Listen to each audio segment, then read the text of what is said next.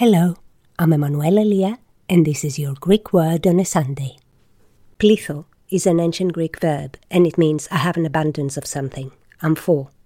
In modern Greek, it's not used anymore, but its derivatives do.